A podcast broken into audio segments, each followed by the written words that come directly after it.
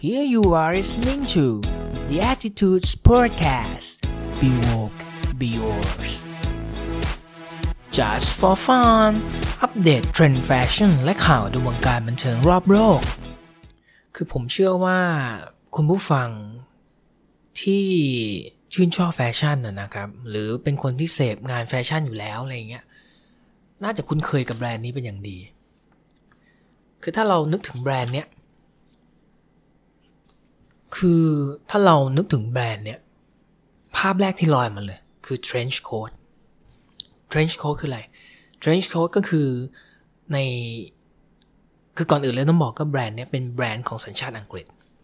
ในในในฤดูหนึ่งของอังกฤษเนี่ยคือฤดูฝนเนี่ย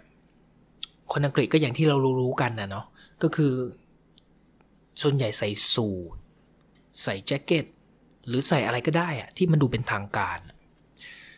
เสน่ห์ของความเป็นบริ t i ช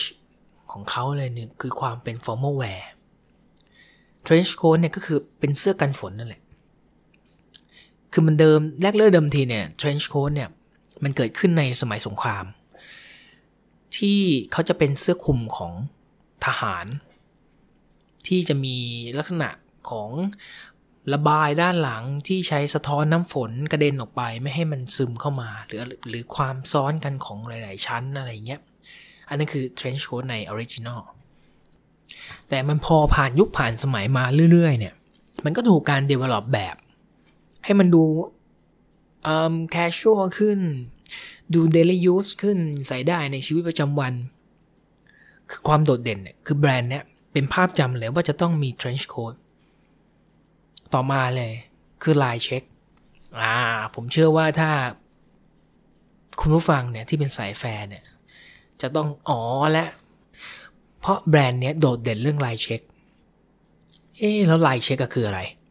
ถ้าพูดเป็นภาษาชาวบ้านเลย คือลายตาราง แต่เป็นตารางที่ถูกสารอย่างมีแบบแผน หมายความว่าอะไรหมายความว่า ถ้าเราดูดีๆเนี่ยลายเช็คของแบรนด์เนี่ย เขาจะมีความไม่เท่ากันของช่องลองสังเกตดีๆ การเดินได้การเดินสีในแนวตั้งและแนวนอน มีความต่างกันของแต่ละช่องไบรเช็คเนี่ยในสมัยก่อน สมัยนู้นย้อนกลับไปในสมัย ยังมีราชวงศ์อยู่ในในยุโรปนะครับไรเช็คเนี่ยคือหนึ่งใน เขาเรียกว่าเป็น ราประจำตระกูลดีกว่า คือตระกูลนี้ชนชั้นนี้ จะมีรายเช็คแบบนี้ สีนี้ รูปแบบนี้แพทเทิร์นไม่เหมือนกัน ในสมัยก่อนเนี่ยการที่จะใช้บ่งบอกหรือ หรือบอกอะเขาเรียกอะไรนะ สถานภาพทางสังคมหรือชนชั้นเนี่ยเขาจะแบ่งด้วย 1. ตรา มีตราประจำตระกูลไหม 2. ชุดที่ใส่ แล้วชุดที่ใส่เนี่ย ก็ไม่ได้ ซ้ำกันไม่ได้ แต่ละคนแต่ละตระกูลเนี่ยก็จะมีการออกแบบลวดลายที่ไม่เหมือนกัน ซึ่งพื้นฐานง่ายที่สุดของการออกแบบลวดลายก็คือเส้น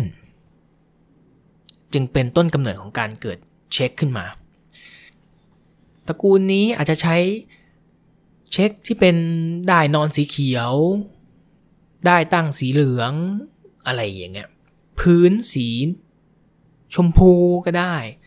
คือคือคือมันเป็นการออกแบบที่ที่เอาง่าย ๆว่าไม่ให้ซ้ำใครยิ่งถ้าตระกูลไหนโดดเด่น ลายเช็คสีสันหรือแพทเทิร์นสวยงามโดดเด่น ถือว่า popular มากในสมัยก่อน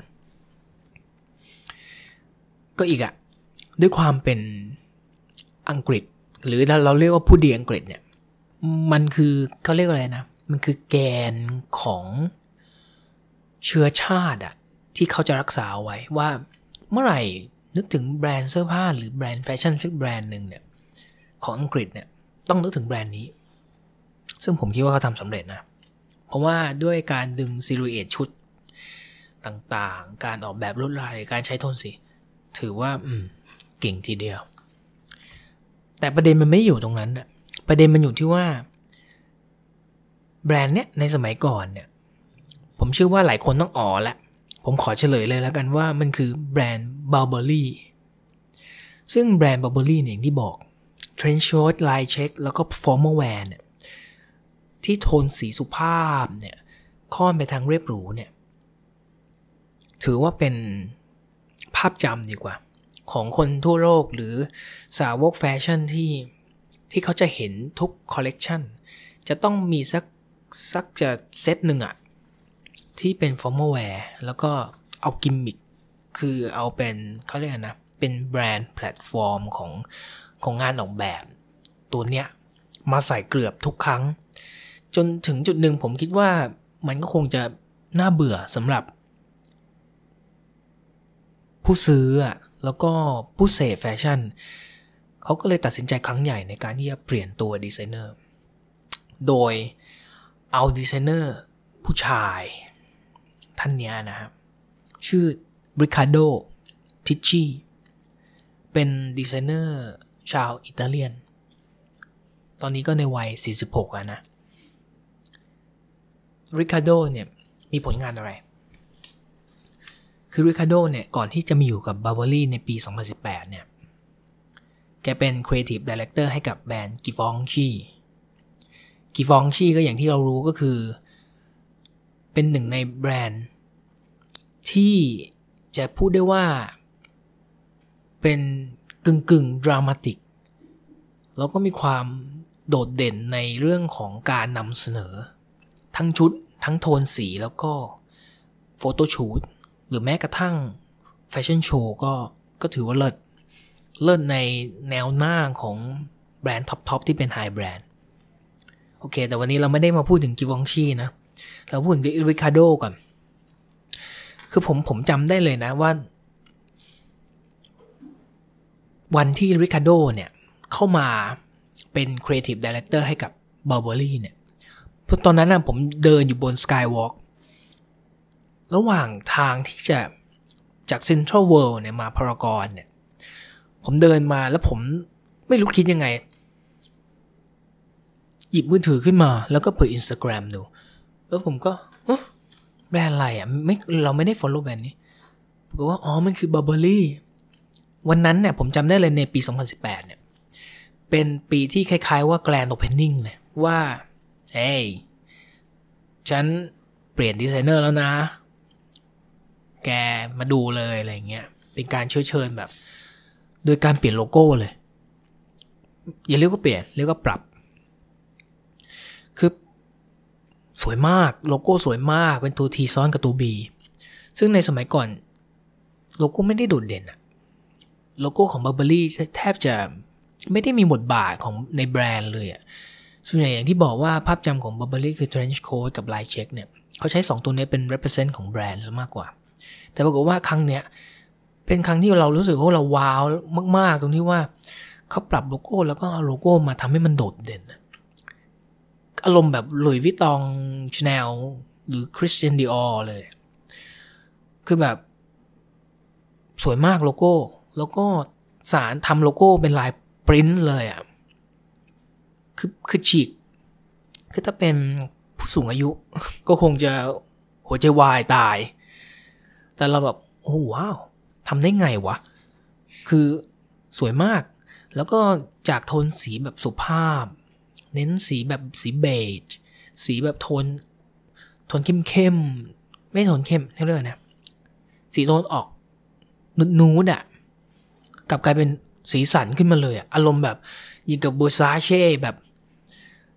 ถูก reborn กลับมาในรูปแบบของผู้ดีอังกฤษอะลายเช็คก็สวยสวยมากแบบเขาคงเขาเขาเขายังคงใช้ Pantone เดิมนะ แต่ว่า มันมีการเปลี่ยน DNA บางอย่างหนึ่งออกไป โดยที่เออเราก็ยังดูว่ามันคือการคล้ายๆว่า re-platform ใหม่ ให้คนจำภาพใหม่ว่า เฮ้ย Burberry มันไม่ได้เป็นแบรนด์ที่ แบบคนแก่ใส่อะเหมือนสมัยก่อนแต่นี่คือ เฮ้ย วัยรุ่นมาใส่ได้นะอะไรเงี้ย ซึ่งเขาทำได้ทำได้แบบตอบโจทย์ได้แทบจะร้อยเปอร์เซ็นต์อะคือวัยรุ่นแบบหันกลับมามองแบบ เฮ้ย นี่แบรนด์อะไรอะดีไซน์ต่างๆซิลูเอตชุดเปลี่ยนใหม่หมด ดูวัยรุ่นขึ้น ร่วมสมัยมากขึ้น โดยเฉพาะริคาโดเนี่ยเขามีความเก่งที่ว่าเขาสามารถใช้โทนสีอะที่มันคอนทราสต์กันอะได้อย่างลงตัวมากๆอะมันมันเป็นมันเป็นอารมณ์แบบ มองผ่านๆดูว่า Versace อะแต่เป็น Versace ที่ ที่เป็น formal wear อะเออ เพราะอย่างอย่าง Versace เขาก็จะเป็นแบรนด์ที่ fish f i a t หน่อย หรือแบบ stunning แบบดูดูไม่ใช่ formal wear คือใส่ไปงานไปเดินพรมแดงไปอะไรเงี้ย แต่อย่างเบอร์เบอรี่เนี่ยเขาจะเขาอีกจะอีก position หนึ่งเบอร์เบอรี่เนี่ยเขาจะเน้นใส่ทำงานใส่เออออกงานอาจจะได้แต่ว่าออกงานออกงานแบบทางการมาก หรืออะไรเงี้ยมันคือเขาเขาเขาจะไม่เหมือนกัน แต่นี่คือหันมาเฮ้ยมันสวยมาก ยังจำได้เลยแต่ว่าขอย้อนมาที่ริคาร์โดก่อน คือในปี 2005 เนี่ยริคาร์โดได้ถูกเชิญไปเป็น Creative Director ของ g i v o n c h i ที่บอก ให้ดูแลในเรื่องของ o อ t ตูแล้วก็ Ready to Wear ไว้เดี๋ยวผมจะมาอธิบายให้ฟังระหว่าง อะไรคือสิ่งที่แยกระหว่าง Ready to Wear กับ o อ t ตู ไม่เหมือนกัน ไม่เหมือนกันทั้งรูปแบบการออกคอลเลกชันหรือ หรือแม้กระทั่งการทำ Production Line ก็ไม่เหมือนกัน เขามีสมาคมโอ๊ตกุตูด้วยของฝรั่งเศส อันนี้ก็น่าสนใจมากไว้เดี๋ยวผมจะเอามาพูด ในรายการ Just so fun นี่แหละ เดี๋ยวขอทำตารางก่อนว่าเออวันไหนพูดเรื่องอะไรเนาะ โอเค ต่อมาพอปี 2005 เนี่ย ริคาร์โดมาประจำอยู่กิวองชีแล้วเนี่ย ปรากฏว่า โอ้ผู้ประกอบการหรือนักลงทุนให้กับแบรนด์ Givenchy เนี่ย ชอบมาก รู้สึกว่าแบรนด์มันมีชีวิตชีวาขึ้นมา เขาก็เลยเพิ่มอีก section หนึ่งให้กับริคาร์โดในปี 2008 ด้วย ไปดูแลผู้ชายด้วย เพราะ Givenchy เนี่ย เริ่มมี Homme เขาเรียก Homme คือ H O M M E เนี่ย Homme แปลว่าผู้ชาย เช่น Dior Homme Gucci หรือหรือแม้แต่เป็นแฟชั่น magazine เองก็จะมี Homme เหมือนกัน Homme Thailand อะไรเงี้ย เป็นเกี่ยวกับผู้ชาย ดูแลในส่วนของ menswear แล้วก็ accessory accessory คือพวกเครื่องประดับ เข็มคงเข็มขัด ต่างหูก็มีนะ แหวนอะไรเงี้ย อยู่นานทีเดียวเลยแหละ จนจนกระทั่งปี 2018 เนี่ย คือระหว่างนั้นผมก็ไม่ได้ทราบนะเพราะเพราะว่าไม่เคยติดตามเขาเรียกนะ new generation ของดีไซเนอร์ก็เลยไม่ทราบว่าไอ้ช่วงเด a แอร์ระหว่าง 10 ปีเนี่ย ระหว่างปี 2008 ถึง 2018 ก่อนจะมาประจำอยู่ที่ Burberry เนี่ย แกไปอยู่ที่ไหนมา แกก็คงจะอยู่ที่ Givenchy เนี่ย เพราะเพราะว่าใน line production ของของแฟชั่นเนี่ย ปีปีหนึ่งเนี่ยผ่านไปไวมาก แทบจะแบบ ในในมุมมองที่เรามองเข้าไปอะนะในคนในผู้เสพอะหรือ observer เนี่ยมองเข้าไปเนี่ย คือมันเหมือนกับมันช้าจังทำไมปีหนึ่งออกอยู่ Spring Summer Autumn Winter อาจจะแทรกด้วย Cruise หรือแทรกด้วย Resort หรืออะไรก็แล้วแต่บลาบลาบลา Pre Fall อะไรเงี้ย ดูเหมือนแบบ เออทำไมกว่าจะออกแต่ละ collection มัน มันนานจังเลยอะแต่ในใน production เนี่ยหรือหลังบ้านเนี่ยจะเราจะรู้สึกเลยว่า โอ้โห แทบไม่ได้หลับไม่ได้นอน หัวหกก้นขวิด กว่าจะดีไซน์ กว่าจะสรุปแบบ กว่าจะ fitting กว่าจะ blah blah blah คือทำงานกันอย่างหนักมากในในเบื้องหลังวงการแฟชั่นในแต่ละแบรนด์เนี่ยโดยเฉพาะ high brand เนี่ยเพราะว่าเขาไม่ได้คำนึงถึงแค่การทำคอลเลคชันมันเกี่ยวพันหลายส่วนมาก ใน ในส่วนของงานออกแบบเอยซึ่งเกี่ยวพันกับ production การทำ PR ซึ่งเกี่ยวกับการการ distribute ต่างๆ ทั่วโลกว่าจะใช้เวลาเท่าไหร่กว่าจะตัดเย็บชุดส่งไปประเทศนั้นประเทศนี้โซนนั้นโซนนี้คือมันต้องใช้เวลาวางแผนนาน อันนี้เข้าใจ คือหลังคือเอากลับมา คือหลังจากที่ริคาร์โดเนี่ยมาอยู่ที่ Burberry เนี่ยยังทำให้ผมรู้สึกว่ามันว้าวมากอะ่ะ มันเหมือนเป็นการผสมผสานแบบ DNA ใหม่ถูกปรุงใหม่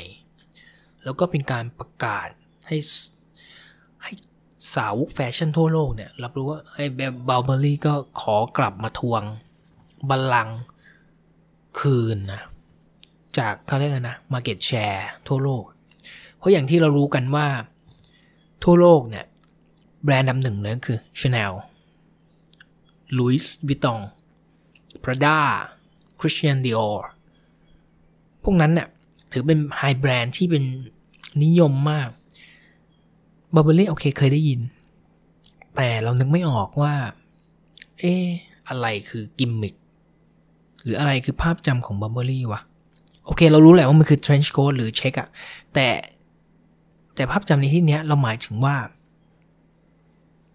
ความอิมเพรสอะ ความอิมเพรสที่ต่อแบรนด์อะว่า เออ มันมันมันไม่ไม่ได้อิมเพรสอะมันมีภาพจำแต่มันไม่ได้อิมเพรสคือพอบริคาโดมาเนี่ยทำให้เรารู้สึกว่า โอ้มันกระชากเหมือนกระชากคอมาบอกว่ากลับมาแล้วนะ อะไรเงี้ยถือว่า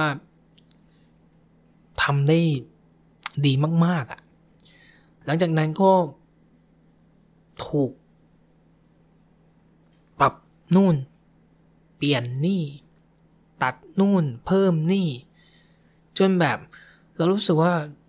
ในเจเนอเรชันตั้งแต่ปี 2020 2019 มาเนี่ยพอริคาโดอยู่เข้ามือสักปี 2 ปีเนี่ยเรารู้สึกว่ามันเริ่ม stable ในในในการออกแบบของเขาแล้วอะหลังจากนั้นอะไอไอที่ว้าวอะไอตอนนั้นมันว้าวแล้วแหละ แต่พอตอนเนี้ยเราเรารู้สึกว่า มันว้าวไปอีกอะจากแคมเปญหรือคอลเลกชันล่าสุดที่ ที่เรารู้สึกว่า Burberry อะเขาอยากจะถูก diffuse เข้าไปอยู่ในชีวิตของคนใส่มากขึ้นอะ เพราะอย่างที่เรารู้กันว่า รูปร่างของแต่ละประเทศอะมันไม่เหมือนกัน คือคนไทยเนี่ยจะมีความรู้สึกว่า เออ มันก็ชุดก็เหมือนเหมือนกัน หุ่นก็พอๆกันอาจจะต่างที่ส่วนสูงอะไรเงี้ย แต่ในต่างประเทศน่ะมันไม่ใช่ โดยเฉพาะในทางยุโรปหรืออเมริกาเนี่ยปัญหารูปร่างเนี่ยค่อนข้างมีผลมาก ๆ กับการออกแบบชุด โดยเฉพาะคนอังกฤษหรือคนแบบอเมริกาเองเห็นไหมว่าจะมีสาวเจ้าเนื้ออะไรเงี้ย อย่างคนไทยยังถือว่าเป็นผู้หญิงที่มีรูปร่างที่สวยงามนะฝรั่งยังชอบเลย มันไม่มีปัญหาไงสำหรับคนเอเชียคนเอเชียรูปร่างดี แต่ทางคนยุโรปเนี่ยค่อนค่อนข้างจะมีปัญหากับเรื่องนี้ บางคนอย่างเช่น ฝรั่งเศสจะผู้หญิงฝรั่งเศสจะเป็นสูงอะแน่นอน สูงฝรั่ง ตัวตัวจะยาว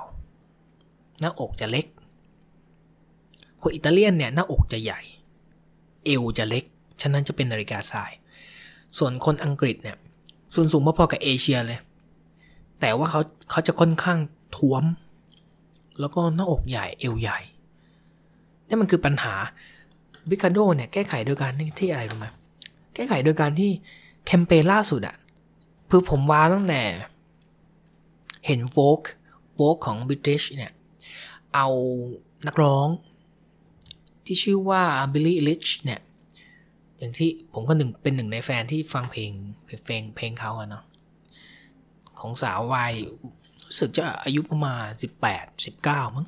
Billy Eilish เนี่ย ซึ่งอย่างที่เรารู้กันว่าแกก็เจ้าเนื้อ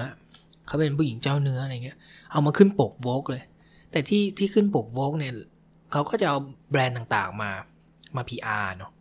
เอา Louis Vuitton มาใส่เอาชาแนลมาใส่เอากุชชี่มาใส่อะไรเงี้ยแต่เราไม่ได้ว้าวไงเพราะเราก็เคยเห็นอยู่แล้วมันชินอะแต่ที่เราว้าวอะเราว้าวกับชุดคอเซ็ตเข้ารูปอะที่มีการเดินเส้นสายของ ของคอเซ็ตแล้วใช้โทนสีซื้อ ซึ่งรู้เลยว่านี่ แม่งคือ Burberry อะ คือแบบมันเหมือนซูเปอร์ฮีโร่ในคราบของแฟชั่นอะ มันเข้ารูปแล้วมันสวยมากอะแม้แม้ว่าสำหรับกระแสสังคมของฝรั่งซึ่งเรารู้กันดีอยู่ว่าเขาอยากวิจารณ์อะไรเขาก็วิจารณ์เนาะมันเป็นเรื่องปกติ บางคนก็วิจารณ์ด่าไปตรงๆเลยว่า อุบาทบ้างนู่นนี่นั่นเหม็นสวยเลยอะไรเงี้ยแต่ส่วนตัวผมกลับมองว่าเขาเป็นการเปลี่ยนถ่าย DNA ได้นี่ถือว่าถูกที่ถูกเวลามากอะแล้วก็ถูกจังหวะด้วย คือเขาออกคอลเลคชันคล้ายๆเป็นการ PR ก่อนที่จะ launch collection จริงๆอะ่ะ โดยการที่ให้ Billie Eilish ใส่ขึ้นปก Vogue British Vogue เนี่ย Vogue เนี่ย ก่อนอะซึ่งแบบ สวยมาก ส่วนตัวผมนะ หลังจากนั้นพอออกมาปึ้งเขาก็ค่อยๆทยอยออกคอลเลคชันต่างๆ จนมาคือไม่ได้ไม่ไม่ได้อะไรกับ เพราะเราเริ่มชินตาแล้วไง กับผลงานของ Riccardo อะแต่ที่เรามามา impress แล้วก็มา impact กับเราอะ่ะ ก็คือเป็นคล้ายๆ เป็นคอลเลคชันย่อยอะ่ะ ที่เขาออกกระเป๋าอะ่ะ คือเรามีความรู้สึกว่า เฮ้ย บัลเบอรี่เปลี่ยนไป คือคือบัลเบอรี่ได้ออกคล้ายๆเป็น pre collection อะไม่ใช่ pre collection collection ย่อยอะคือออกกระเป๋า The Olympia Bag เนี่ย แล้วก็ใช้นักร้องของอังกฤษเนี่ยที่ที่เขาก็ไม่ได้คือคือเขาคล้ายๆเป็น local musician อะคือที่ดังพอสมควรในอังกฤษ แต่เขาไม่ได้โฟกัสที่ความดัง เขาโฟกัสที่ รูปร่างเพราะ Shygirl เนี่ยเขาค่อนข้างตัวใหญ่ แล้วก็สูง แล้วก็ค่อนข้างท้วม เอามาใน